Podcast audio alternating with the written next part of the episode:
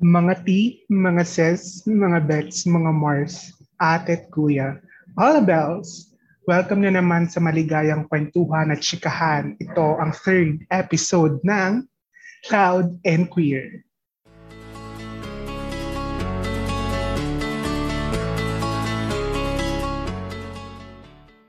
Ako si CJ. At ako naman si Pia. And I'm Shay, and we are your host for this podcast series. Cloud and Queer is one of the media materials produced by the DevCom 136 CD2L class. This podcast series is in partnership with the UP Alliance of Development Communication Students, the UP Community Broadcaster Society Incorporated, and the Society of Exchange Students UP. And special thanks to linking everyone towards service Let's CDC for also being one of our media partners. So, ayun nga. Oh my God. We're in episode 3 na. Akalain mo yon Third Third Grabe. So, in this episode, pag-uusapan natin ang ilan sa mga inspiring stepping out of the closet stories ng ating hosts and our very special guest at aalamin din natin kung paano nga ba tayo magiging effective support system sa ating mga family and friends uh, na hindi pa ready to face the world. And ayun, uh, Miss Shay, kay, uh, let us introduce our very special yes, guest for yeah. this episode that I'm Mm-mm. all excited about. Uh, sobrang uh, sobrang special talaga. At pinakahihintay na guest Oo, sa buong series natin, na ito. Nakit, pinakilig tayong lahat. Hinawaan tayo ng kanyang kilig. Ano? So, ang ating guest ngayon ay graduated from Ateneo de Manila University. Um, she also served as a writer of several hit shows sa ABS-CBN ha. Ano, take note yon. Naging writer mm-hmm. siya ng GGV, The Buzz. And Your Face Sounds Familiar. After that, gumawa siya ng ingay as the first openly LGBTQIA plus candidate for a councilorship sa Marikina City. O, si bonggang-bongga yung hashtag dati ni Madam nun. Bago, bata, bakla. Oh my gosh, sobrang nakakatuwa yung mga panahon yun. And ngayon ay isang tanyag na actress sa Philippine media. And ngayon nga rin ay title holder din siya, no? Siya ang current and the first Miss Trans Global. So, yan. Sobrang bigat din ang ating guest ngayon. So, everybody, let's give a warm and glamorous welcome to our very lovely guest, Miss Mela Habijan. Yeah! Hello, Magandang Miss Mela. araw sa inyo. Hello, Miss Mela. Welcome po. Thank you so much, Loud and Queer, CJ, Pia, and Shay. Thank you for having me. Nakaka-Liza Soberano yung tanyag na actress. Ah, Level. Tama. Lumevel ako kay Liza Soberano sa tanyag. Pero sige, i-claim natin yan. I-honor natin yung adjective na yan. True. But thank you so much for the wonderful and warm welcome. I love the energy ang sarap sa feeling, nakasabay ng kilig na nararamdaman ko ay may positive energy akong nakukuha mula sa inyo. Ngayon pa lang, pwede nating tapusin na tong podcast na to. Okay na. Tama, tama. Ayan. Maraming salamat po sa pakikinig. Ito na po yun. Oh my So yun nga, pag-uusapan natin ngayon is coming out, coming out hmm. stories. So siguro maganda muna nating simulan is coming out story ni Miss Mela and then yung general thoughts po muna about coming out. Ayan. Mm-hmm. Siguro ang most basic feeling about coming out is fear. Laging yeah. takot. Yes. 'Di ba na parang shocks, ano sasabihin ng mga magulang ko? Mapapalayas ba ako ng bahay? Mm-hmm. Itatakwil ba nila ako? Ikakahiya ba nila ako? Ano mangyayari sa akin? Because we've seen so many stories of our LGBTQ plus siblings when they came out of the closet. Um, sadly, uh, hindi sila tinanggap ng kani-kanilang mga magulang at ng kani-kanilang mga pamilya. Whereas if I, I just posted um, uh, something on Twitter yesterday about the most homophobic, biphobic, um, transphobic comments that they received and or heard, ang dami doon came from parents. And uh, I think that's the qualifier of um, every single LGBTQ plus to just really feel um, safe in a society that mocks us. Kaya ang hirap mag-come out. Mm. Ang hirap magpakatotoo dahil laging may husga, whereas laging malaki ang tsansa na hindi ka tatanggapin ng pinakamahalagang tao sa buhay nyo. Tama. Which is yung mga magulang. On my end, I am very, very lucky because my parents are the most awesome, loving parents of all. Um, I came out twice. Dalawang beses ako nag-come out. One in high school, that's May 4, 2002. And my second one is um, a day before my birthday, June 10, uh, July 10, uh, 2017. Very historic on my end kasi I didn't expect that my papa would embrace me wholeheartedly when I said, bakla po ako, trans po ako. Um, hindi ko tahasang sinabi yon. Yung first coming out ko happened because of an incident nung time ko may three-way call. Oo, hindi na uso yung landline ngayon. So, hindi niya na ito naabutan. so, so, yan. Chikahan kami ng, ng two of my friends in high school. So, chika-chika kami. Ang pinag-usapan namin, ang mataas na boses ni Ate Reg at kung gaano siya kagaling So, very, very, ano na yon clue na yon parang bakit Ate Reg tapos soaring the highest notes, whatever, Sabi whatever. nga nila, no, malalaman mo kapag, ano, kapag bakla, kapag mahilig kay Mama Reg ka noon. Parang isa sa ano nila. More often than not, let's not generalize. I mean, straight men can love the yes the amazing voice of our Asia Songbird, 'di ba? Sadya lamang talaga the, the fascination and admiration of um, gay men and trans women, uh, specifically in the LGBTQ plus community, is so deep, 'di ba? Yeah. When it comes to our very own Queen Regine. So yan ang pinag-uusapan. More so, pinag-uusapan namin because I studied in Ateneo High School. It's an all, all male uh, all male high school students. Mm-hmm. Kahit i-claim kong taga Poveda ko, at yung high school talaga ang nag-aral. As ang nag-uusapan namin was the cutest uh, schoolmates we've had. So, oh. very given yung clue na yun. Eh, apparently, na nakikinig yung tatay ko. Kasi nung time na yun sa bahay namin, may extension kami ng telepono. So nakarinig ako ng pagbagsak ng, ng, ng telepono. Tapos sabi ko, oh my God, may nakikinig sa conversation. Eh nung time na yun, ang, ang extension sa bahay namin, nasa kwarto ng mga magulang ko na nandun yung tatay ko back then. So kinabahan ako, sabi ko, oh my God, posible na yung tatay ko yon So sinabi ko sa kanya, may extension ba kayo? Tapos sabi nila, sabi ng isa, wala. So, X na siya. Sabi nung isa, meron, pero ako lang tao dito sa bahay. So, X na siya. So, tatay ko yung nakikinig. So, sabi ko, ito na, ito na talaga, ganyan. Um, fortunately, I guess, the next day, ang tatay ko ay papuntang Baguio because of a seminar. He will be there, he was there for around a week. And then sabi ko, okay, meron akong time na mag-isip at mag-prepare ng sarili ko. But I, I already knew that it was time for me to come out. And then, midweek, sinabi ko sa kanya, papagbalik mo, may sasabihin ako sa'yo. Mm. Tapos, pagbalik ng tatay ko, um, pinatawag niya ako sa room. I was 14 back then. So, kinakabahan talaga ako, ganyan-ganyan. Hindi ko alam kung, anong, kung paano ko i-compose kasi confrontation na. Ito na talaga yun. Parang, Lord Jesus Christ, tatanggapin ba ako na mga magulang ko? Hindi ko hmm, alam. Mm, whatever, whatever. Ganyan talaga. So, pasok sa kwarto, pinaupo ako. Tapos, sabi niya, ano sasabihin mo? And I couldn't find the right words. I only cried.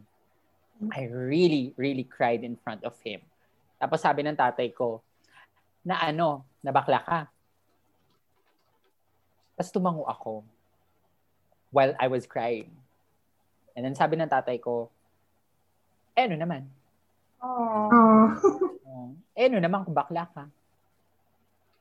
Nagulat ako dun sa response na parang, Nakahinga ako ng maluwag. And then he followed it up by saying, mas gugustuhin ko na magkaroon ng isang baklang anak kaysa lalaki nga siya, wala naman siyang kwenta. Palamunin naman siya, basagulero naman siya, di naman siya ma- marunong magpakatao. Yan. And I just felt accepted. And I felt great of having a dad who's so much welcoming. So it changed my life. That chapter of my life was so liberating. And after that, I guess, nagkaroon ako ng kumpiyansa sa sarili ko and I enjoyed my teenage years. Then, the realization of my being trans was kind of um harder. It was more difficult than being a gay guy kasi yun na yung magbibihis babae, magpapakababae, magiging babae kasi babae ako. Um, nung namang lumalaki ako, um, I was born in 1987. Um, when I was growing up in the 90s, but ano lang, lalaki, babae, bakla, tomboy lang ang um, ang gender. 'Di ba? Walang trans. 'di ba? It's under the bakla category. Yeah. 'Di ba? Under the bakla category, either paminta ka, yung paminta mayroong buo, pamintang buo, pamintang durog. Tapos kung ganap na ganap na durog na durog ka na talaga, pa-girl ka. Nandun ka sa kabilang spectrum. Eh, pag pa-girl yung isang bakla back then, pinagtatawanan. Mm. Alam mo yun, very comic siya. Yeah. A comic character in the society. Tapos lagi talaga negative yung connotation. So on my end, parang sabi ko, oh my God, I I already knew inside of me that there was a woman. Kasi bata pa lang ako, gusto ko maging Miss Universe, ganyan-ganyan. So, mm. ang identification ko was a femme gay guy. I was very feminine. And then all of a sudden, when I discovered the term transgender, bigla ko napaisip, trans ba ako? More so, nung nakikita ko yung mga trans sisters ko na nagta-transition, sabi ko, oh my God, ang saya nila. So ang haba ng discernment period ko just because nag-come out na ako as a gay guy, tanggap ako ng mga magulang ko, ano mangyayari pag mag-come out na naman ako as a transgender woman? And my papa and my mama were coming from a generation who didn't understand what transgenderism is. More so, ako rin naman. Yeah. I was, I only came across it, di ba, when I was, nagtatrabaho na ako noon, 2012. Mm. Di ba? Working na ako noon. So sabi ko, paano ko ito ipapaliwanag? Ganyan. So it was a um, three-year-long discernment on my end. And then when I finally owned the woman in me, naging decided na ako at nabuo na yung tapang ko, I decided to write a letter to my parents two days before my birthday. Kasi sabi ko, I want my 30th birthday to be historic. And um, dun ko talaga gustong ipanganak muli yung sarili ko. Kasi yun talaga yung totoong ako. So very sentimental nga ako. So July 9, 2017, I wrote the letter. Then nung kinabukasan, bago ko ibigay yung sulat dun sa tatay at nanay ko, I prayed. Sabi ko, Lord, magte-30 na ako. I don't want anything for my birthday. Kundi acceptance lang po ng mga magulang ko. Mm. Yun lang po. Wala na po akong hihilingin pa. Tanggapin lang po ako ng mga magulang ko. And then I handed the letter. Tapos yung tatay ko biglang nag-message. Sabi niya sa akin, ang haba nung sulat niya. Ang haba nung text message niya sa akin. Pero in essence, it was saying, kung sa tingin mo mas magiging mabuti kang tao bilang babae, mabuhay ka. Live your life. Support ka namin. And it changed everything. Kaya hindi ako magiging ganito kasaya kung wala yung moment na yon of acceptance from my parents, of just simply telling me that I still remain their kid and whatever choices I I'll make in my life as long as I am I am at the core of what kindness is. And I am guided by my principles and beliefs that they have inculcated within me. They're going to support me all the way. And that was so meaningful on my end. To this day, I will carry that story because sabi ko nga, hindi lahat ng LGBTQ plus people ay nabibigyan ng ganoong pribilehiyo. It's a privilege yeah. to come out and be accepted. Mm. That is why every time I'm out there, I tell my story of acceptance. I tell the story of me being loved at home. Whenever I see um, my batchmates, because we now are at a time in which we are becoming parents ourselves lagi ko silang sinasabi na sana pag maging bahagi sila ang mga anak ninyo ng aking komunidad, please accept them. Nothing beats that. Because the the most painful wounds that a child could have is instigated yeah. by the parents. More so, kung ito ay nakaangkla sa pagmamalupit, at kawalan ng pagmamahal at hindi pagtanggap. And I guess that's where fear is coming in. Diba? Tatanggapin ba ako? More so, mamahalin ba ako ng aking mga magulang? Yeah. Oh my gosh. Ang ganda nun. Uh-uh. Medyo, teary-eyed tayo. Nakaiyak. Kasi parang... that's everyone's doon, dream, no? Yeah, parang yung narrative kasi ni Miss Mela, parang ito yung parang kumbaga ay utopia ng lahat ng parte ng LGBTQIA+ na pag nag-come out sila ay hindi sila uhusgahan, walang maka, wala silang maririnig na kung ano masama kasi sa atin naman lahat ang pinaka-importanting mga tao kasi para sa buhay natin ay ang ating pamilya. And napakalaking bagay na yung pamilya mo yung una magre-recognize sa ikaw sa pinili mong landas. Kaya napakaganda po noon, Miss Mela. Nakakaiyak ko. Sobrang. I think that's most of the people. Sana all nga. mm-hmm. who, are, who are still ano, not ready for now.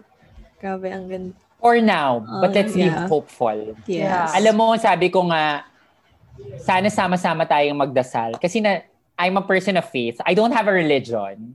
Um, mm-hmm. Kumaga parang tinanggap ko na sa sarili ko na ang Catholicismo ay uh, isa sa mga crucial points in my life that allowed me to get to know who my God is.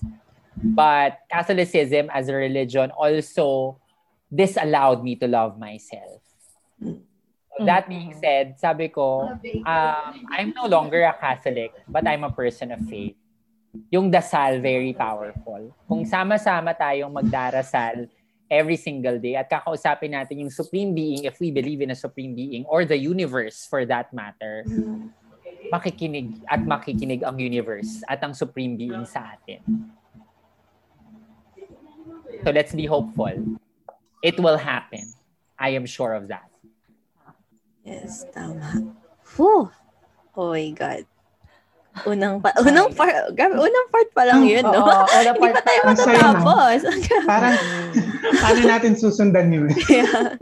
Um so Miss Mela, so um we all know na um it is ay nga nabanggit niyo pa na it is a privilege na ganun nga po yung pagtanggap ng um pamilya niyo sa inyo. But um siguro po, uh, ask na namin, um, paano po nagbago yung um, relationship nyo with your family when you came out to them? Um, lalo na nung yung unang pag-come out kasi you were very young back, back then.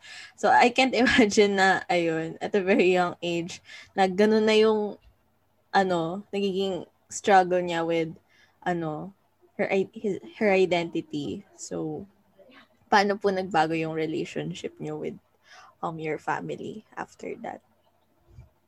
Naging naging mainit sa bahay.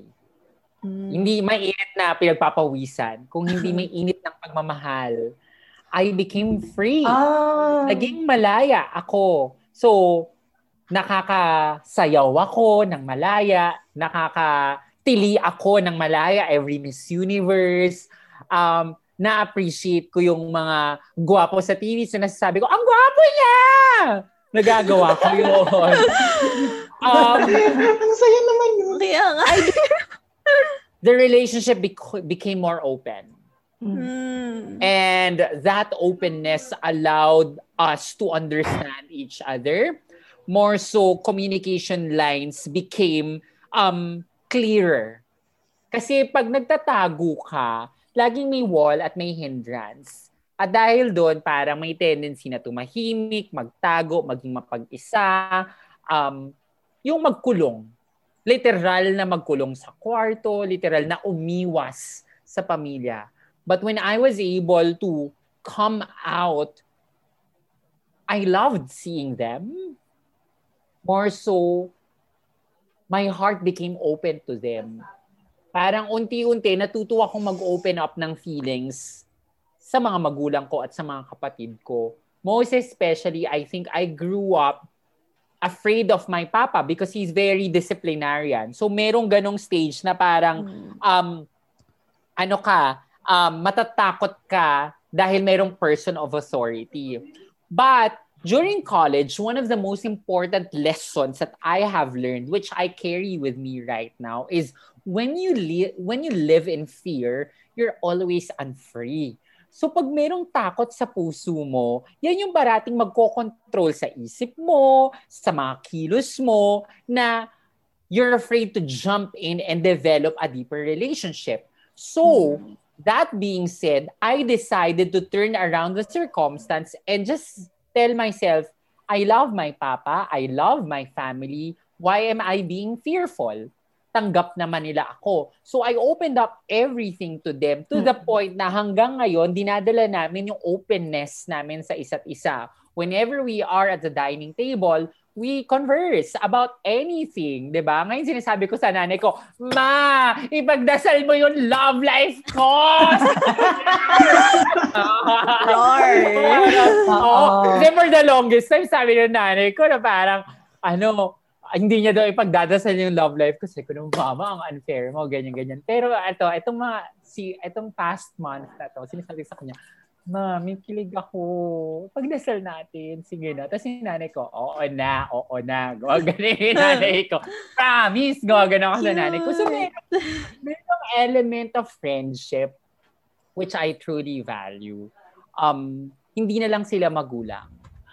Um, they also became a friend whom I can count on. Umiiyak ako sa kanila at times na nagugulumihanan ako sa buhay. Last year, when the pandemic, um, when when the pandemic um, put us in a situation of um, just being locked inside our homes, ako, nawalan ako ng work because most of my work are outside. Gathering of people was involved. So umiyak ako, sabi ko, ma, paano ako mabubuhay? They were my teammates my papa and my mama were my teammates and so are my siblings. To the point na sila yung kasama ko when I competed for Miss Trans Global. Yeah. Diba? So just imagine, ang ang mga kapatid ko yung nagpo-produce ng mga videos ko. sila yung kasama ko during the announcement. They were rooting for me. They were cheering for me. So in every step of the way, whenever I step into my battles, my family is always there. So the essence of um, love became deeper when I came out. Kasi we understood each other. They understood me, I understood them. The communication lines became open. More so, we are we are journeying together. Diba? Into discovering more beautiful things about me as a transgender woman right now. So as I transition, they transition, and we transition together. Yeah. Napakaganda po na talagang grabe. For, ano share ko lang Miss Mela yung in-upload mo yung video na parang yung, yung behind the scenes while yung may how yung mga siblings so may hawak the light bago may mm-hmm. inagdidirect. Sobrang nakakatuwa kasi super supportive sila sa journey mo sa Miss Trans Global. So yun, nakita natin True kung paano ang pagmamahal ng isang pamilya ay nakaapekto at lubos Totoo. na nakakapagpasaya kay Miss Mela. Ngayon naman, pag-usapan po diba? natin Miss Mela, yung mga tao outside your family, like how this nung nag-come out ka po, paano nakaapekto yung relationship mo sa kanila or there are any reactions na na nakatu- nakakatuwa and at the same time, syempre meron ding mga reactions na hindi rin nakakatuwa po. Mm. Ganon. Yung mga hindi natuwa, hindi ko naman sila kaibigan. Hindi ko sila ah. kilala. I love the energy. oh, di ba? Pero, so, hindi sila natutuwa sa mga decision mo, hindi mo kaibigan yung mga yan. True. uh, I'm very fortunate that within my circle, everyone was so supportive. Everyone were, was excited. In fact, um, my trans sisters helped me go through it.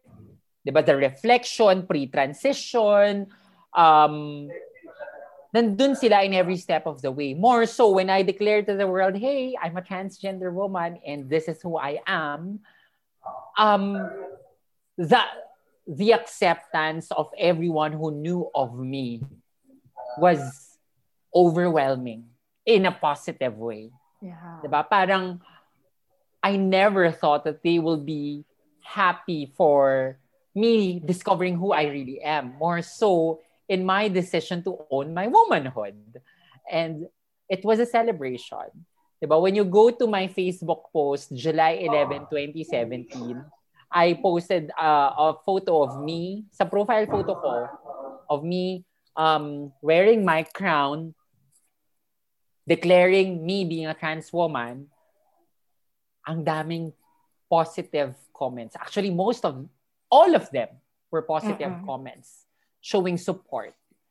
So, walang humarang sa kasiyahan, walang nagduda sa aking pagkatao, at walang nang maliit sa akin. Kaya nga, sinasabi ko sa kanina na, Shay, na kung hindi sila supportive sa decision ko, they aren't my friends. Yeah. They aren't my friends. True. Because people who will value my truth, who will value my happiness, and who will value my love for myself and my freedom will always let me fly. Tama. And if they don't, they don't deserve my friendship. It's their loss, not mine anyway. Mm, tama. tama. Oh. Couldn't agree more. Tama. Tama yun. Actually, nakakatuwa din kasi sa pero kasi meron din tayo 'di ba mga naririnig po na narrative especially with our trans sisters na kapag nag-come out sila, parang ang una nilang nagiging kalaban is your friend, their friends. Parang, bakit? Parang, eto ka naman talaga. Bakit? Parang, yung ibang friends, dun lang ako medyo na ano eh. Like, yung ibang friends, mas maalam pa sila. Yun lagi ko sila sabi, mas maalam pa kayo sa akin. Kayo ba ako? Parang, this is my truth. And, parang kung hindi nyo ngayon isusupport, what's the point of this friendship? Parang, I don't need your love. Kumbaga. And, yun nga po. Gusto ko rin i-share na I'm not really verbalizing na hindi talaga ako nagka-come out as parang hindi ko naman sinasabi na hindi ko bine-verbalize na I'm a transgender with my own circle of friends. I'm just like exhibiting this act. Pero alam ko sa sarili ko na babae ako. Pero yun nga po yung gusto ko rin itanong sa inyo, Miss Mela. Like, is it an, is there a need po ba na i-verbalize na, na na sabihin sa mga friends ko na, ay, ito ako, transgender ako, babae ako. Pero, yung sa sarili mo, hindi mo ma-verbalize kasi may takot ka pa rin. Is there a need po ba talaga in order for them to understand your situation? Ako, Shay, ang ipapayo ko sa iyo is that verbalizing it is an affirmation. Is an affirmation of yourself. Ikaw na rin ang nagsasabi, natatakot ka eh. Yeah. Natatakot ka sa sasabihin nila where in fact, hindi mo naman kailangan yung iba. para ma-affirm mo yung sarili mo. It begins with you. So destroy that fear of what other uh, other people would say against you, but rather just simply owning your truth. I am a transgender woman and I am proud of who I am. That makes the difference. It becomes a statement and a declaration. You declare it to the world at meron tayong sinasabi na pag dinedeclare mo yan to the world, the world will listen and the world will, will hear you. Diba? Ako mahilig ako sa declaration. I even talk to myself because the verbalizing is also a manner for me to simply tell myself, believe. Believe that you are one beautiful transgender woman. I guess you have friends who have been doubtful of you because you alone have been doubtful of who you are. Turn that around by just simply affirming it and being so certain and being so sure. And that takes time. I'm not pressuring you, Shay. Yeah. That will definitely take time. So just begin by talking to yourself. What I did was, and I'm still doing it now, I keep on talking to myself every day. In fact, kanina lang, kinakausap ko yung sarili ko in front of the mirror. I do that. I do that. It's as if myself is a third person and I refer to her, Hi Mela, masaya tayo ngayon, pero may takot. May takot kasi may uncertainty.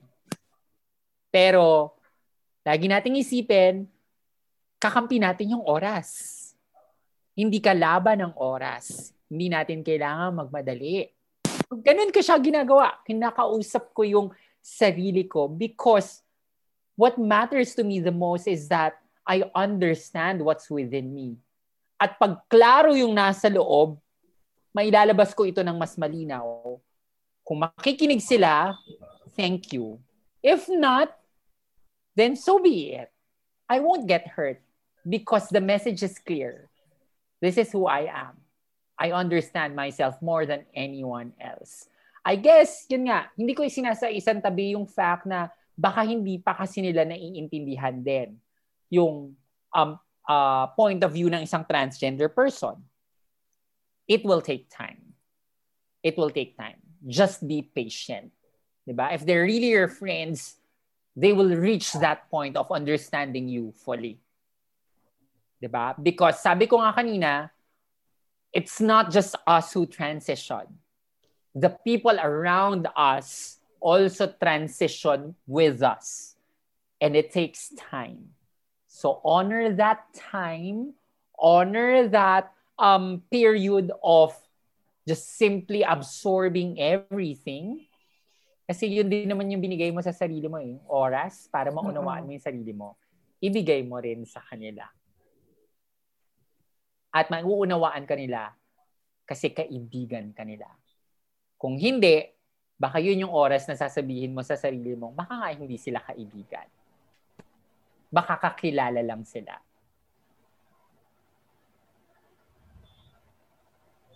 Yun, ang ganda nun. Parang, ang ganda nun sinabi niyo po na hindi lang tayo yung nagka-transition, kundi yung kasama natin. Mm-hmm. Kasi, yun nga, it is still a big change. Parang, hindi naman sa isang iglap ay ito na agad it takes time talaga. Tama po yun.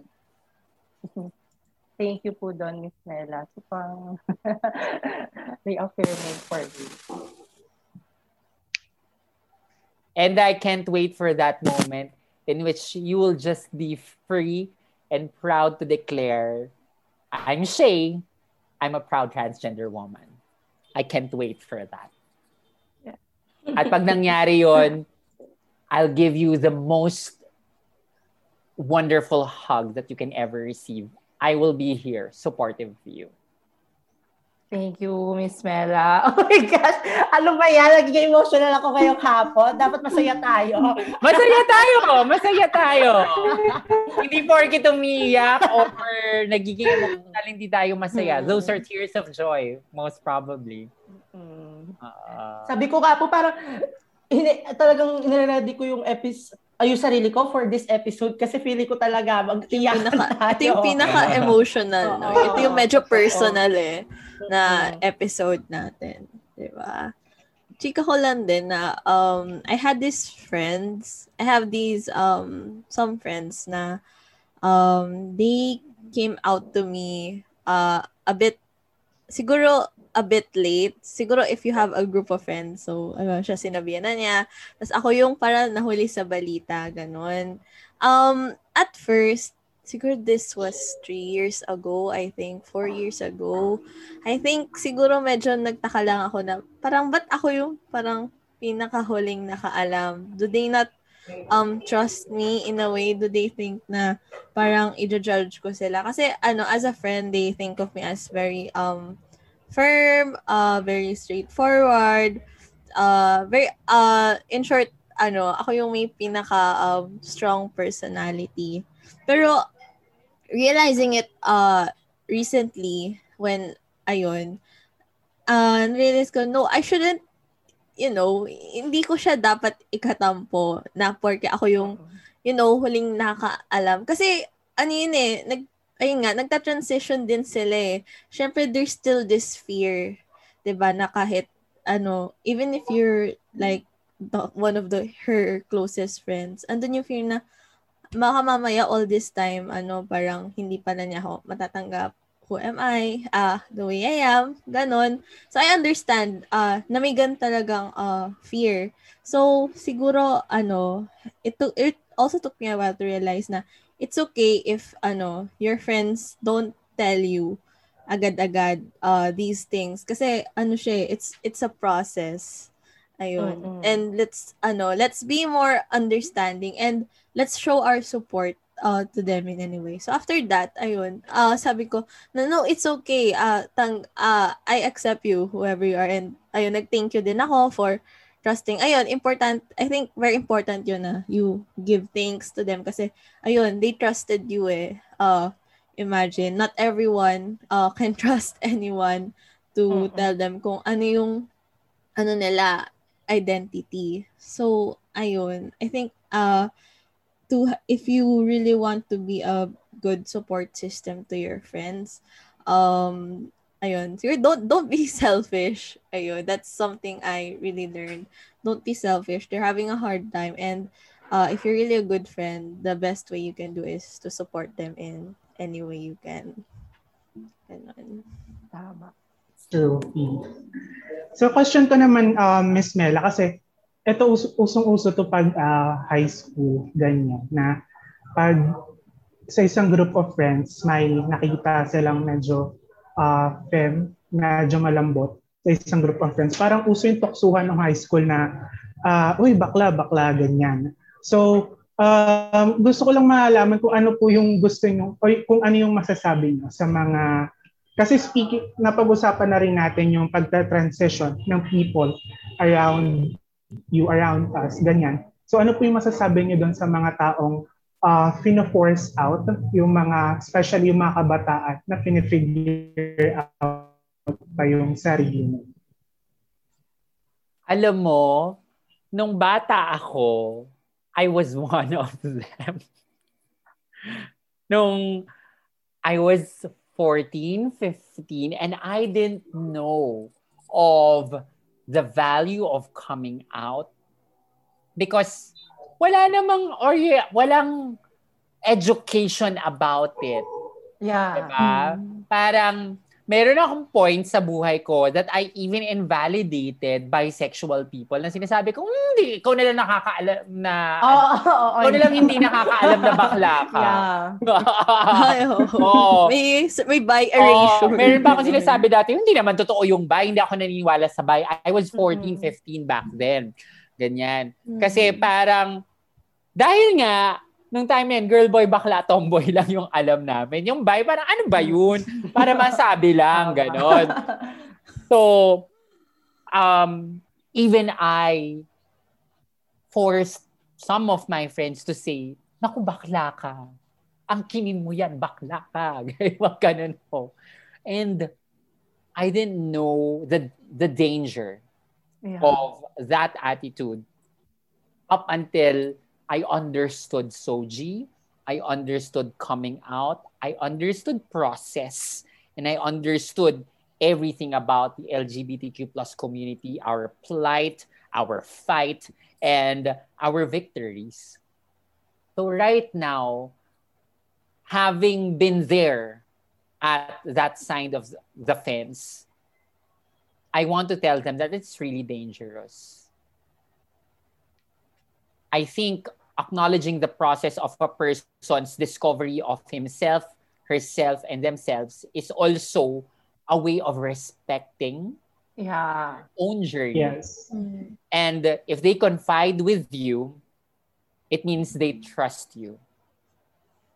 But if you force them to do things, para mo silang ginagahasa. Yeah. Technically, it is rape that you're doing. Because anything that is forced upon someone out of their free will is um somehow a form of oppression.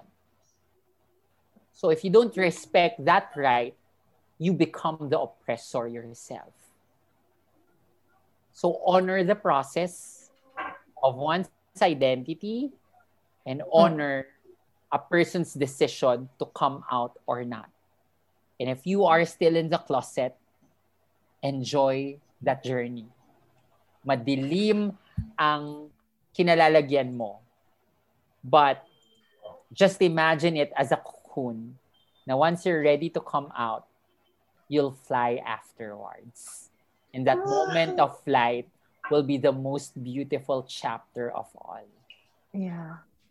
Oh, it's so beautiful. So, Ang ganda nun. mm-mm. Parang ilang beses ko na nasabi yung uh, phrase na ang ganda nun, pero ang ganda talaga na, na yung Mm-mm. like butterfly na yun nga, i-honor natin yung process ng pag ng sarili and in time is magka-come out din and we don't have to force someone. Ayun. Yun, ngayon naman Miss Mela is, ayun, Siguro Na- CJ, dagdag ko lang. Kasi preparation Hmm. yun eh. Di ba? yes. Preparation yun. Mm. Inihahanda yung sarili para maging matapang. Kung hindi pa siya matapang na harapin ang mundo at ilabas ang kanyang sarili, bigay natin sa kanya yung pagkakataong yun Mm-mm. na hanapin pa yung tapang na yun. Dahil hindi lahat tayo ay pinanganak na automatic matapang tayo lahat. Mm. Yeah. Diba? Naghihintay siya ng perfect timing niya. And timing is different from every person. 'Di ba? Iba-iba tayo ng yugto kung kailan makikilala natin ang sarili. Even nga in the process of um, just simply identifying what what do I want in life? Who do I want to be? What do I want to reach? Kahit yung mismong ganon, we act at our, at our own pace. Hindi porkit naging brand manager na yung kaibigan mo at a certain age na 22, eh dapat brand manager ka na rin by 22. Kanya-kanya tayo Yes. ng pacing sa buhay natin at Mm. yun yung dapat nating matutunan. Yeah.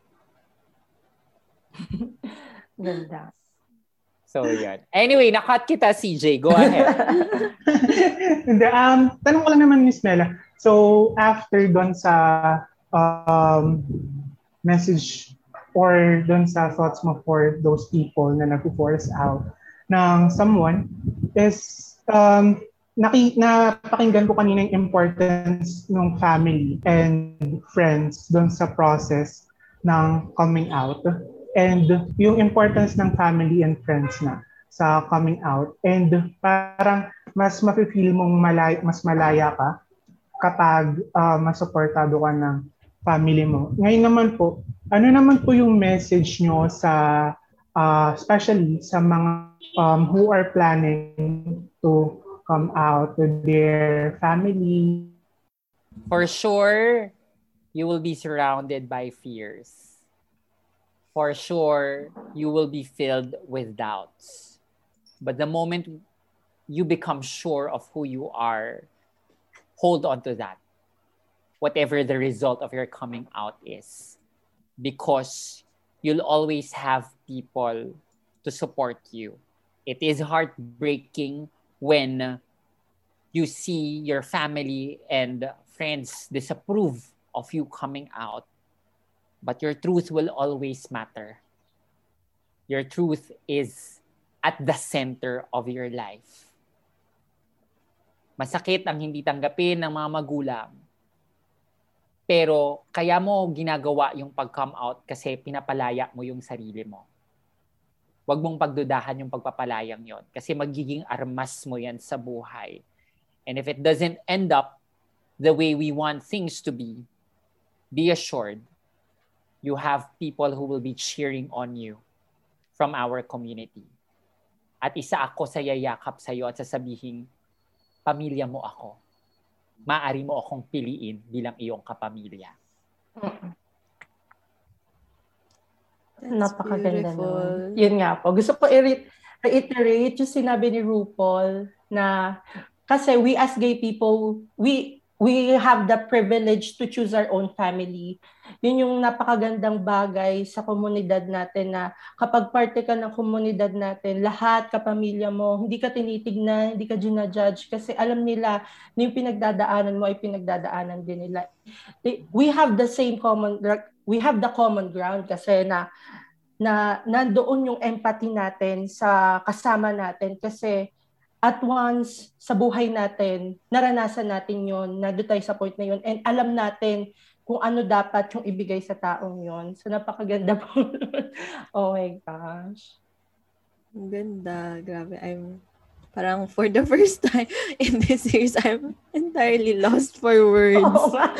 Oh, Grabe. oh, parang speechless tayo bawat ano, bawat bukas ng bibig ni Miss Nella. Oo Kasi napakagandang mga salita talaga na dapat din talagang marinig ng maraming tao. Yeah, ang ganda. Very, I don't know, inspiring is, parang kulang pa yung word na inspiring um to describe it. Eh. First, ano, um, realization na ayun, iba pa rin talaga kapag yung family mo, um, sa family mo, ikaw, you know, nakahanap ng unang, kung, ano ba, yung, yung acceptance na sa kanila mo unang um, naramdaman yon ba diba?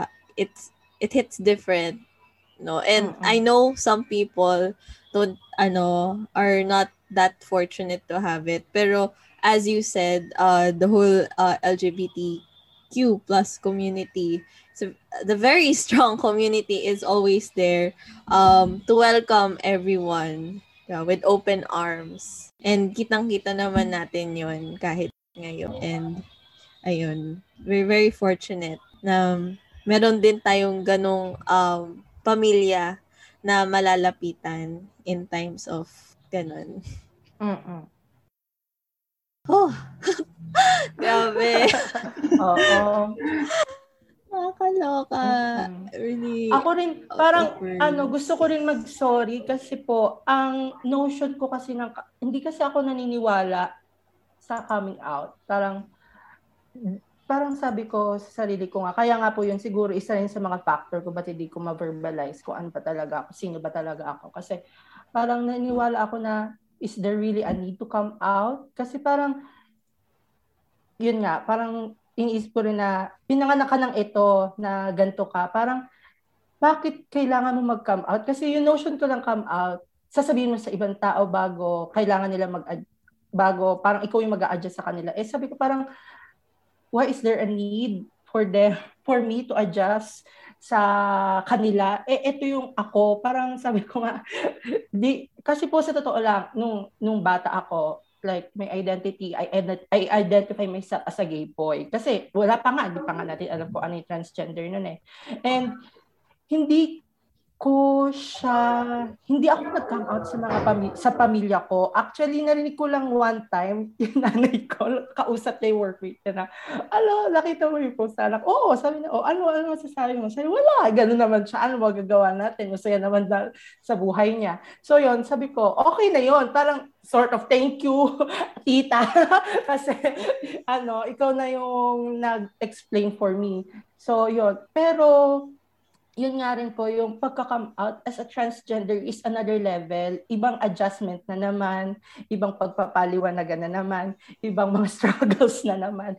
Kumbaga po, nag-level up. Kaya feeling ko, yun din, dun din nag-uugat na kung bakit hindi ko kayang mag-come out. Pero after all the things na sinabi niyo po, Miss Mela, I think, doon, parang hindi, wala pa ako doon pero naangat na ako doon. Papunta na ako doon. Kaya mm. thank you. Thank you po sa mga ano words na yon as in. Sobrang laking impact niya sa akin ngayon talaga. Alam mo, Shamie, sasabihin ako sa iyo. Technically, we don't need to come out. Yeah. That's that should be our reality. Yun yung dapat na mayroon tayo ngayon. Mm-mm. Pero kasi binura tayo sa kasaysayan. Binura tayo sa ating um, binura ang ating mga karapatan, binura ang ating pagkatao. We were erased. That is why right now, as an advocate, I see value in coming out because we are rewriting our name. We are putting ourselves out there to be visible, to be heard, to say that we exist. We're here. Yeah, so the society erased us historically. 'Di ba? Kung kung titignan natin ang kasaysayan ng Pilipinas, it was just the colonizers who yeah. the trans and LGBTQ plus mm. identity. But right now, the point of coming out is to declare to our present society that our identity is valid and we will get there to the time in which no one will come out anymore because everyone will just be respected and acknowledged the way they want to be. Yeah.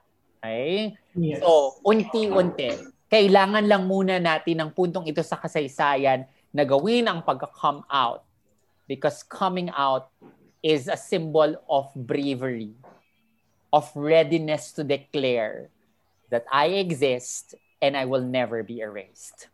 Yeah. Yes. Yun. So siguro sa akin naman, yung realization ko sa episode natin ngayon, first is yung importance ng uh, support system ng family and friends. Dahil nga, sobrang inspiring ng story ni Miss Mela and kitang-kita naman natin kung gaano siya kasaya kung nasan siya ngayon dahil sinuportahan siya ng family niya, sinuportahan siya ng friends niya, sinuportahan siya ng lahat sa LGBTQ plus community. And kung gusto rin natin ma-aspire yung ganun, is importante na ito naman, para to sa mga uh, family and friends na ng mga um, kas, kasali sa community na we should be more understanding na alam alam naman natin na may, hindi siya ganun kadali if ever someone is coming out to us. Hindi siya madali, nakakagulat, syempre. Pero mas intindihin natin dahil um, iyon siya eh.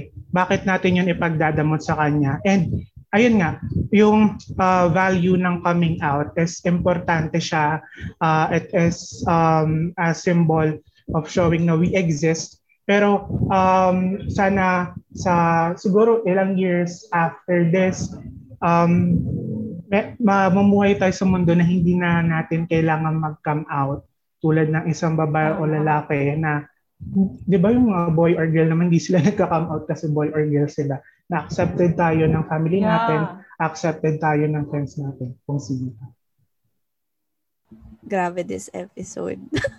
parang, parang ayoko ba tapusin, pero we really need to na. So, um, thank you so much, Miss Mala, for Salamat din. having us. Grabe, nakakataba ng puso grabe. na you accepted our invitation to be part of this podcast series. It's it's always a pleasure. Yes. So thank you so much for Thank you. It's an honor that you thought of me. It's an Aww. honor that you value my standpoint and uh, me being an advocate. Maraming maraming salamat kasi may mga taong kumikilala sa tinig na mayroon ako at sa kakayahan na um, pangatawanan at bigyan ng representasyon ang transgender people, more so ang LGBTQ plus people. At sa lahat ng mga nakikinig sa atin ngayon, maraming salamat kasi binigyan niyo ako ng espasyo para maging kabahagi kayo sa loob ng 45 minutes or so. This means a lot to me. And I do hope that after listening to this podcast, meron kayong bagong pagtingin sa ating komunidad. At sana nabigyan ko kayo ng lakas para tumayo sa inyong mga sarili at sabihin na mabuti kayong tao, na maganda kayong tao, at mahalaga kayong tao. Oh, yes. Tandaan niyo yan. Parang, hirap eh. But we have to. Okay, guys. Uh, that's a wrap. That's it for episode 3. Uh, again, thank you so much, uh, Miss Mela. Uh, we're not sure if this is actually gonna be our last episode we'll be producing because uh the team yes, is abangan. Uh, looking forward to pursue this podcast as our passion project in the future. Uh, don't forget to like our Facebook page, Loud and Queer Podcast, to stay updated. And who knows, di ba? Malay mo, marami pa kayong dapat abangan. Thank you guys for listening once uh, again. I'm Pia. I'm CJ. And I'm Shay. And this is Loud and Queer, forwarding calls for LGBTQ plus acceptance and gender empowerment. Thank you guys for tuning in. Stay safe and have a great day ahead.